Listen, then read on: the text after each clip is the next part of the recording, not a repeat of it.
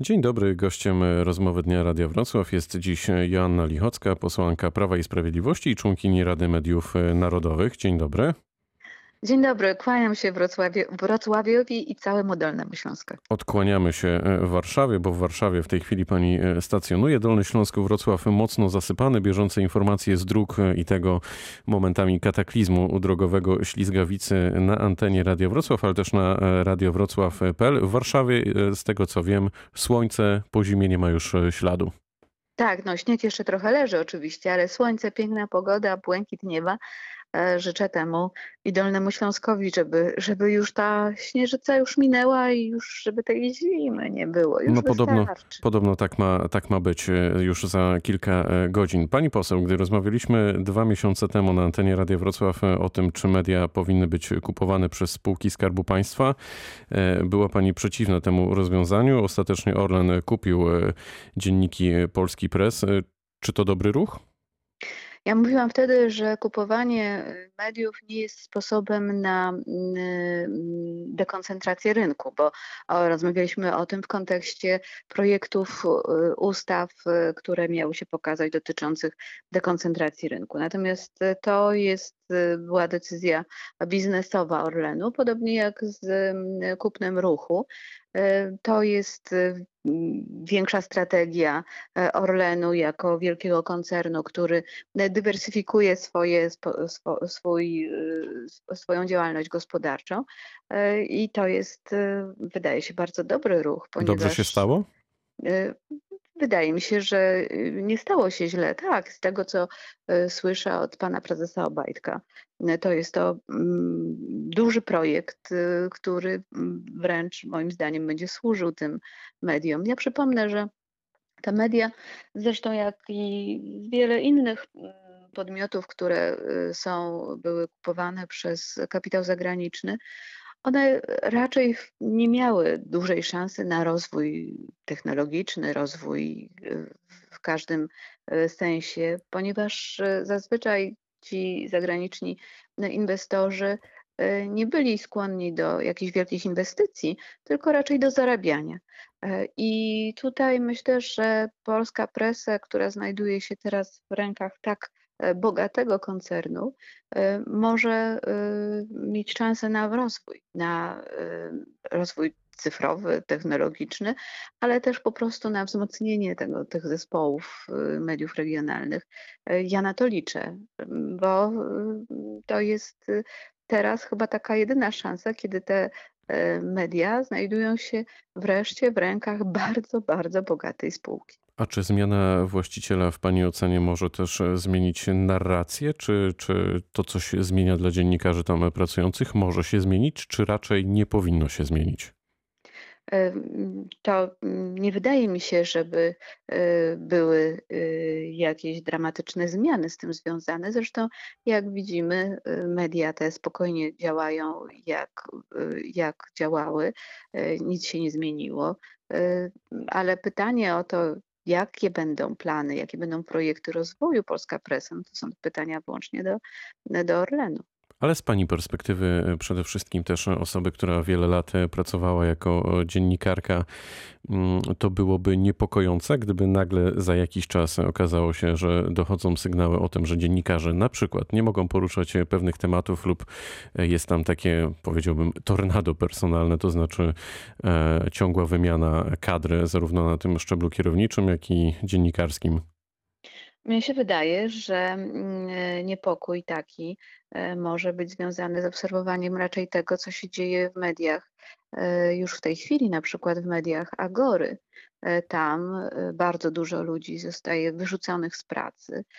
Jak wiemy od niektórych byłych publicystów Gazety Wyborczej, często ludzie są wyrzucani dlatego, że mają inne poglądy niż właściciele tej gazety. Pisało się przez całe lata, że Gazeta Wyborcza jest rodzajem takiej sekty ideologicznej i nie ma miejsca na, y, tam dla dziennikarzy, którzy nie myślą tak jak zarząd y, Agory czy y, kierownictwo redakcji. E, nigdy nie słyszałam, żeby tutaj przejawiały troskę o to inne media. Szkoda. Natomiast ja przypomnę, że Prawo i Sprawiedliwość, bo tutaj jeszcze odbiję piłeczkę w ten sposób, e, znowelizowało prawo prasowe, które obowiązywało do tego czasu jeszcze ze stanu wojennego, nakazujące dziennikarzom dostosowywanie się ze swoimi poglądami do linii pisma. To znaczy, myśmy powiedzieli w prawie prasowym, że nie wolno zmuszać dziennikarzy i nie można karać dziennikarzy za pisanie tekstów, które są niezgodne z poglądami e, szefów czy właścicieli wydawnictwa. Także tutaj mam wrażenie, że sytuacja jest znacznie lepsza niż była jeszcze kilka lat temu, gdy na przykład rządziła Platforma Obywatelska i obowiązywało to prawo stanu wojennego, gdy można było karać za to dziennikarzy. No to biegnijmy, e, biegnijmy dalej, e, pani poseł. Czy mm, Prawo i Sprawiedliwość, wprowadzając podatek od reklam, e, konsultowało ten projekt, który jest na jeszcze początkowym bardzo stopniu zaawansowania? Czy konsultowało ten projekt z wydawcami, czy mm, to było trochę tak, że nagle ktoś wyciągnął projekt tej ustawy i się okazało, że, że coś takiego być może będzie procedowane? Projekt jest na bardzo wczesnym etapie właśnie konsultacji. E, on został przedstawiony, przygotowany przez Ministerstwo Finansów i jako taki projekt do przepracowania i do skonsultowania został pokazany na stronach rządowych. E, dokładnie nie jako projekt już gotowy, tylko taki, który będzie podlegał konsultacjom, opracowaniu, zmianom. Dopiero do przedłożenia rządowego mm, y, będzie przygotowywany. E, I ten protest, który mieliśmy y, okazję oglądać kilka dni temu, jest y, szczerze mówiąc trochę przedwczesny. E, abstrahując od tego, że on nie ma podstaw merytorycznych, to znaczy ten projekt w żaden sposób nie zagraża wolności słowa, w żaden sposób nie grozi zamknięciem żadnego medium, są, opinia publiczna jest wprowadzana w błąd. E, to jest projekt, który proponuje wprowadzenie podatków od reklam, reklam cyfrowej, internetowej i reklamy takiej tradycyjnej, telewizyjnej, radiowej, prasowej, od pewnego poziomu przychodów, tylko dla bogatych wydawnictw i to w niewielkich stawkach 2%, 5%. E, w przypadku bardzo bogatych firm, bardzo dużych przychodów i w przypadku e, takich e, bardzo ścisłego, ścisłego rodzaju reklam, ten podatek niekiedy ma, ta składka ma wynosić 15%. Natomiast to jest dopiero pokazane e, jako pewna propozycja, która wyszła z Ministerstwa Finansów, którą będzie rząd opracowywał i dopiero przedłoży ją Sejmowi i dopiero wtedy Sejm będzie nad tym pracował. Także jak pan pyta o konsultacje, właśnie trwają konsultacje. A była pani zaskoczona reakcją redakcji, które na dobę e, przestały funkcjonować? Nie, nie byłam zaskoczona, y, ponieważ to jest jedno z to są akurat redakcje, które przynajmniej jeśli chodzi o te, które widziałam w tych głównych mediach, nie wiem jak to wyglądało na Dolnym Śląsku, ale w te ogólnopolskie media, które przystąpiły do tej akcji, są mediami związanymi z totalną opozycją. I ja patrzyłam na to jako na kolejną akcję polityczną opozycji wymierzoną w rząd i wymierzoną w dobry wizerunek Polski na świecie. Także to mnie nie, nie zdziwiło, że, że coś takiego się dzieje, bo patrzę na to w kategoriach politycznych. A spodziewa się Pani dojścia do kompromisu w sprawie ewentualnej ustawy związanej z podatkiem od reklamy z koalicjantami, Solidarną Polską i porozumieniem Jarosława Gowina? Tak, ja mam nadzieję, że mm, taki kompromis uda się wypracować.